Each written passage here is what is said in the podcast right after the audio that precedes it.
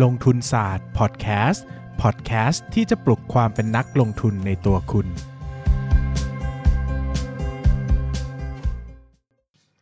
สวัสดีครับ ยินดีต้อนรับเข้าสู่รายการลงทุนศาสตร์พอดแคสต์รายการที่ชวนทุกคนมาพัฒนาความรู้ด้านการเงินและการลงทุนไปด้วยกันก่อนจะเข้าเนื้อหานะครับ เหมือนเดิมก็คือตอนนี้ผมมีการเปิด pre-order หนังสืออยู่ 2 เล่มนะครับ นั่นก็คือจวบจนสิ้นแสงแดงดาว เป็นนวนิยายอิงประวัติศาสตร์ การฆ่าล้างเผ่าพันธุ์ยุคเขมรแดงนะครับ แต่จริงๆก็ไม่ได้เครียดมากนะครับ อ่านง่ายนะครับ พูดถึงเรื่องของการ มีชีวิตอยู่นะครับความหวังในการมีชีวิตอยู่ส่วนอีกเล่มหนึ่งพูดถึงร้านหนังสือ 24 ชั่วโมงสุดท้ายนะครับเป็นการพูดถึงร้านหนังสืออิสระที่ใครก็ตามที่เข้าไปแล้วมีอายุขัยเหลือน้อยกว่า 24 24 ชั่วโมงนะครับก็จะสามารถขออะไรก็ได้นะครับใครที่สนใจอยากจะอุดหนุนเป็นกำลังใจให้ผมนะครับก็สามารถสั่งซื้อได้ที่เพจลงทุนศาสตร์นะครับ pin to top บนสุดเลยนะครับจะมีการปักหมุดช่องทางการสั่งซื้อไว้นะครับสามารถสั่งซื้อได้ทางเว็บไซต์เลยนะครับ หรือว่าใครที่ฟังใน YouTube อาจจะดูใน description หรือว่าในช่องคอมเมนต์ก็ได้นะครับ หรือว่าใครฟังในช่องทางอื่นแล้วไม่สะดวกเลยก็สามารถกดเข้าเบราว์เซอร์นะครับ 13357.co นะครับ ก็เข้าไปซื้อได้เลยนะครับ อะวันนี้เข้าเนื้อหากันเลยนะครับกับหัวข้อที่เราจะพูดกันวันนี้นะครับก็คือ 3 สิ่งที่คุณจะต้องรู้ ถ้าคุณคิดจะถือหุ้น CPO ยาว3ถึ3ปีถึง 5 ปีอะไรก็ว่าไปนะครับก็คือว่าถ้าจะถือหุ้น CPALL ยาวๆเนี่ยต้องรู้อะไรบ้างนะครับผมยก สิ่งสำคัญมาให้ 3 ข้อนะครับที่คิดว่าคุณจะต้องรู้เลยนะครับ ข้อที่1นะครับคือ CPALL เป็นหุ้นที่มีหนี้สินค่อนข้างเยอะนะครับ หลายคนเนี่ยนะครับจะซื้อหุ้น CPALL ในฐานะหุ้นใหญ่ หุ้น blue chip หุ้นแข็งแรงนะครับ หุ้น super stock หุ้นผู้ชนะตลาดหุ้นใดๆๆ ๆ ก็ว่าไปนะครับ แต่หลายปีที่ผ่านมานะครับ CPALL ทำการซื้อหรือควบรวมกิจการอยู่หลายครั้งนะครับ และแต่ละครั้งเนี่ยก็ซื้อ ธุรกิจที่มีขนาดใหญ่มากนะครับ ได้แก่แมคโครนะครับ discount store อันดับหนึ่งของประเทศไทย รวมไปถึง Tesco Lotus นะครับที่ร่วมกันซื้อกับเครือ CP แล้วก็ตัวบริษัทอื่นในเครือนะครับทำให้จริง ๆ แล้วเนี่ย หนี้สินของ CPALL เนี่ยค่อนข้างจะสูงมากนะครับถึงแม้ว่าจะดำรงสถานะว่าเป็นหุ้นค้าปลีกที่ความจริงค่อนข้างจะมีกระแสเงินสดสูงนะครับแต่การกู้ยืมเงินเข้ามาในการทำธุรกิจนะครับก็ทำให้ตัว CPO เนี่ยมีสิ่งที่เรียกว่าหนี้สินค่อนข้างจะสูงเลยนะครับ จากงบการเงินไตรมาสล่าสุดนะครับที่ผมกำลังอ่านอยู่เนี่ยนะครับตัวสินทรัพย์รวมของ CPO เนี่ยผมตีกลมๆอยู่ที่ 5 0 0แสนล้านนะครับตีกลมๆอยู่ที่ 5 0 0แสนล้านนะครับเป็นสินทรัพย์ไม่มีตัวตนนะครับเป็นสินทรัพย์ไม่มีตัวตนในกลุ่มค่าความนิยมนะครับก็คือส่วนต่างจาก book value นะครับหรือว่ามูลค่าทรัพย์สินทางบัญชีนะครับที่เกิดจากการซื้อกิจการเนี่ยเข้ามา 128,000 ล้านบาท ซึ่งถือว่าสูงมากๆนะครับประมาณ 1 ใน 5 หรือว่าตีได้ว่า 1 ใน 4 เลยก็ว่าได้ของสินทรัพย์รวมนะครับถือว่าสูงมากนะครับในขณะที่หนี้สินนะครับอยู่ที่ประมาณนะหนี้สินรวมนะครับอยู่ที่ประมาณ 4 0 0แสนล้านนะครับในขณะที่ส่วนทุนรวมเนี่ยอยู่ที่ประมาณ 1 0 0 0 0แสนล้าน ก็ตีง่าย ๆว่า DE ratio หรือว่า debt per equity ratio เนี่ยมีค่าเท่ากับประมาณ 4 เท่า ซึ่งสูงมากนะครับปกติผมจะแนะนำให้ดูหุ้นที่ตัว DE ratio เนี่ยไม่เกิน 1.5 เท่านะครับถ้าแกะลึกลงไปอีกเนี่ยเราจะเจอตัวนี้สินระยะยาวเนี่ยอยู่ที่ทั้งหมดประมาณ 3 0 0แสนล้านนะครับตัวที่อยากจะให้โฟกัสเข้าไปเนี่ยจะเจอเป็นตัวนี้สินระยะยาวนะครับส่วนที่ถึงกำหนดชำระเกินกว่า 1 ปีนะครับก็จะมีตัวที่มาจากเป็นกู้สถาบันการเงินเนี่ยประมาณ 67,000 ล้านนะครับแล้วก็เป็นหุ้นกู้อีก 1 0 0 0 0 55,000 ล้านนะครับ รวมๆแล้วเนี่ยก็ 222,000 ล้านนะครับ ซึ่งถือว่าเยอะมาก เยอะมากนะครับ แกะในส่วนทุนอีกจะเจออีกสิ่งหนึ่งที่เรียกว่า หุ้นกู้ที่มีลักษณะคล้ายทุน อันนี้ก็เป็นการกู้เหมือนกันนะครับ แต่มีลักษณะเป็น perpetual bond ซึ่งตรงนี้เนี่ยเดี๋ยวเราสามารถอ่าน ข้อมูลเพิ่มเติมกันได้นะ ใน Google เสิร์ชเลยว่าหุ้นกู้ที่มีลักษณะคล้ายทุนนะครับอยู่อีก 20,000 ล้านนะ ก็จริง ๆ ก็รวมแล้วหนี้สินระยะยาวของเขาเนี่ยถ้ามองเป็นตัวหนี้จริงๆเนี่ยมันก็อยู่ที่ประมาณ 2 4 0 0 0นะครับ2 4 0 0 0เนี่ยถ้ารวมกับหนี้สินที่ต้องชำระในปีนี้อีกนะครับก็อีกหมื่นล้านก็เป็น 2 5 0 0 0ซึ่งเยอะมากนะครับถ้าเทียบกับตัวตัวของสินทรัพย์รวมทั้งหมด 5 0 0แสนล้านนะครับก็ถือว่าสูงสูงมากๆนะครับคราวนี้เรามาลอง เอามาลอง เรามาลองดูกันว่าแล้วไอ้สิ่งที่เกิดขึ้นในตัวหนี้สินเนี่ยมันกดดันกำไรของเขาอย่างไรบ้างนะครับ สิ่งที่ผมอยากจะให้โฟกัสไปนะครับก็คือเรื่องของต้นทุนทางการเงินนะครับ ทุกวันนี้เนี่ย CPO มีต้นทุนทางการเงินอยู่ที่ปี ไม่ใช่ปีนะ อยู่ที่เอ่อไตรมาสไตรมาสหนึ่งเนี่ยเขาจะมีกำไรมีตัวของใช้คำว่าอะไรไม่ใช่กำไรใช้คำว่าตัวของ operating profit นะครับกำไรจากการดำเนินงานเนี่ยนะครับอยู่ที่ นะอยู่ที่ประมาณ 6,000 ล้านบาทนะครับแต่ต้องจ่ายต้นทุนทางการเงินนะครับก็คือดอกเบี้ยจ่ายทั้งไม่ว่าจะเป็นหุ้นกู้ ไม่ว่าจะเป็นตัวของตัวของสถาบันการเงินเนี่ยประมาณ 3,000 ล้านบาท อันนี้ตีกลมๆนะกลมๆขออนุญาตตีกลมๆนะครับแปลว่าตัวกำไรขาดทุนสุดทธิของเขาจริงๆเนี่ยเหลือครึ่งเดียวนะครับก็คือประมาณอีก 3,000 ล้านบาท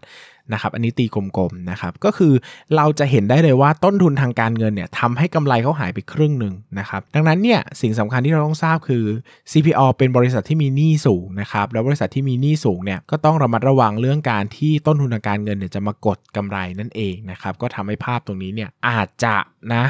ไม่ได้สวยงามเท่ากับบริษัทที่มีหนี้น้อยนะครับ ข้อที่1เนอะอันนี้ยาวหน่อย ข้อที่ 2 คือเรื่องการเติบโตในประเทศนะครับ ปัจจุบันเนี่ย CPALL มีสาขาอยู่มา 10,000 บวกบวกสาขานะครับผมไม่ได้ให้ตัวเลขที่แน่นอนนะอันนี้พูดเป็น concept นะครับแต่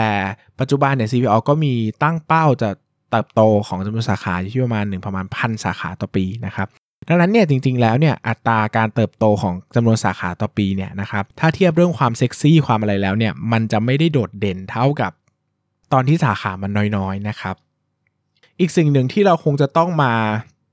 คิดกันต่อนะครับก็คือว่า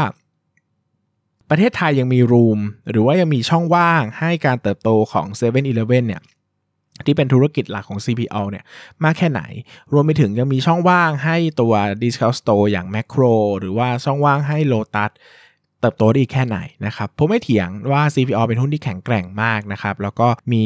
สถานะทางการตลาดที่หนาแน่นหนักแน่นมากๆนะครับส่วนแบ่งตลาดสูงมากถ้าเทียบกับคู่แข่งนะครับที่ยังอยู่หลักพันสาขาหรือหลักร้อยสาขานะครับ CPO ถือว่าค่อนข้างจะชนะขาดในเชิงของความเป็น ร้านสะดวกซื้อนะครับ แต่คำถามต่อไปก็คือว่ามันจะเติบโตได้อย่างไรบ้างนะครับ จากสถานการณ์เหล่านี้เนาะอันนี้ก็ต้องฝากไว้เป็นคำถามแล้วกันว่า อยากให้ลองไปคำนวณดูจริง ๆ ว่าการเปิดสาขาเพิ่มของเขาเนี่ยมันมีผลสักเท่าไหร่ต่อกำไรรวมต่อปีนะนะครับ แล้วเราจะเข้าใจได้ว่าเราจะสามารถ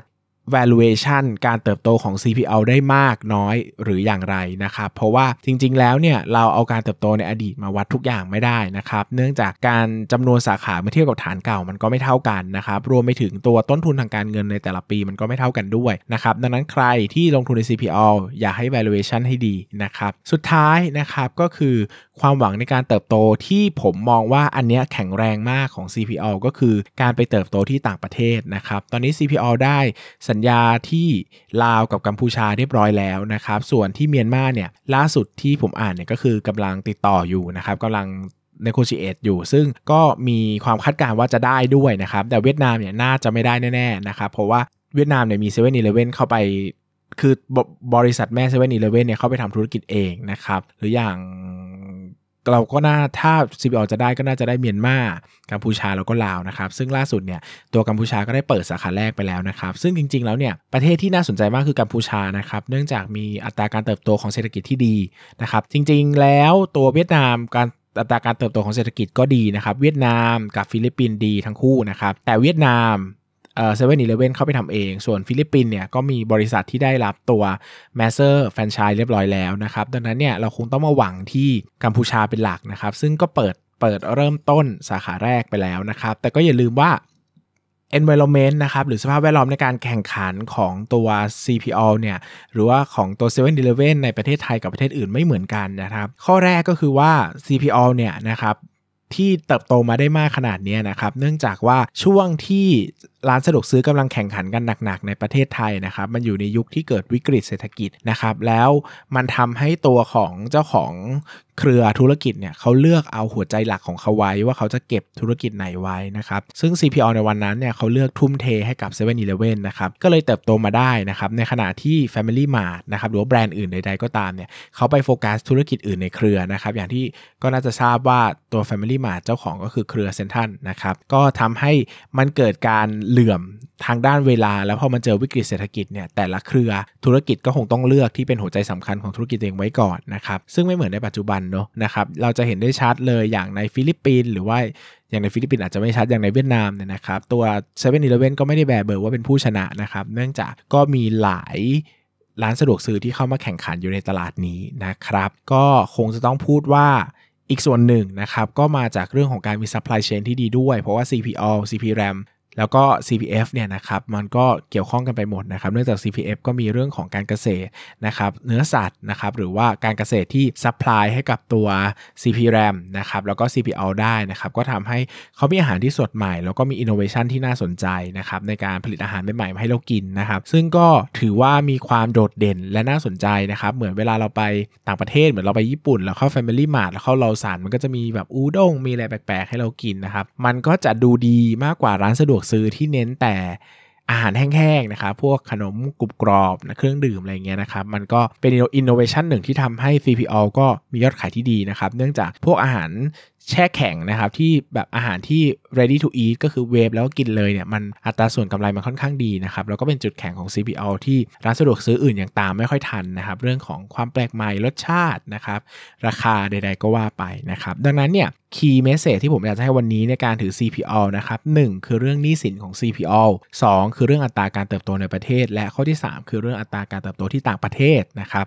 ใครที่ฟังแล้วได้ประโยชน์นะครับ ชอบถูกใจนะครับ อยากจะสนับสนุนนะครับ ก็สามารถสนับสนุนผมได้นะครับ ผ่านทางการอุดหนุนหนังสือของผมนั่นเองนะครับ ตอนนี้ pre-order อยู่ 2 เล่มนะครับ ก็คือจวบจนสิ้นแสงแดงดาวกับร้านหนังสือ 24 ชั่วโมงสุดท้ายนะครับ สามารถเข้าไปที่หน้าเพจลงทุนศาสตร์นะครับ บนสุดจะ ปักหมุดไว้นะครับ สามารถสั่งซื้อได้ หรือว่าจะดูใต้ description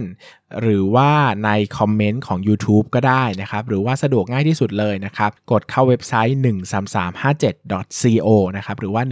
13357.co นี่แหละนะครับจะเป็นแหล่งรวมหนังสือที่ผมเขียนขึ้นเองนะครับนอกจาก 2 เล่มนี้ก็ยังมีเล่มอื่นอีกหลายอย่างนะครับ เช่นความเรียงบันทึกประสบการณ์เกี่ยวกับการเป็นโรคซึมเศร้าของผมนะครับใครสนใจก็เข้าไปอุดหนุนกันได้ แล้วก็ยังไงใครชอบคอนเทนต์อะไรใดๆนะครับอยากจะสนับสนุนนี่ก็เป็นอีกหนึ่งช่องทางที่ผมสามารถได้รับการสนับสนุนจากพวกคุณได้นะครับ ยังไงก็ขอฝากหนังสือ 2 เล่มใหม่ของผมด้วยนะครับ แล้วก็หวังว่าจะได้รับความสนับสนุนจากทุกๆ คนนะครับสำหรับวันนี้ขอบคุณทุกคนมากเลยครับ สวัสดีครับ อย่าลืมกดติดตามลงทุนศาสตร์ในช่องทาง podcast player ที่คุณใช้ แล้วกลับมาปลุกความเป็นนักลงทุนกันใหม่ในลงทุนศาสตร์พอดแคสต์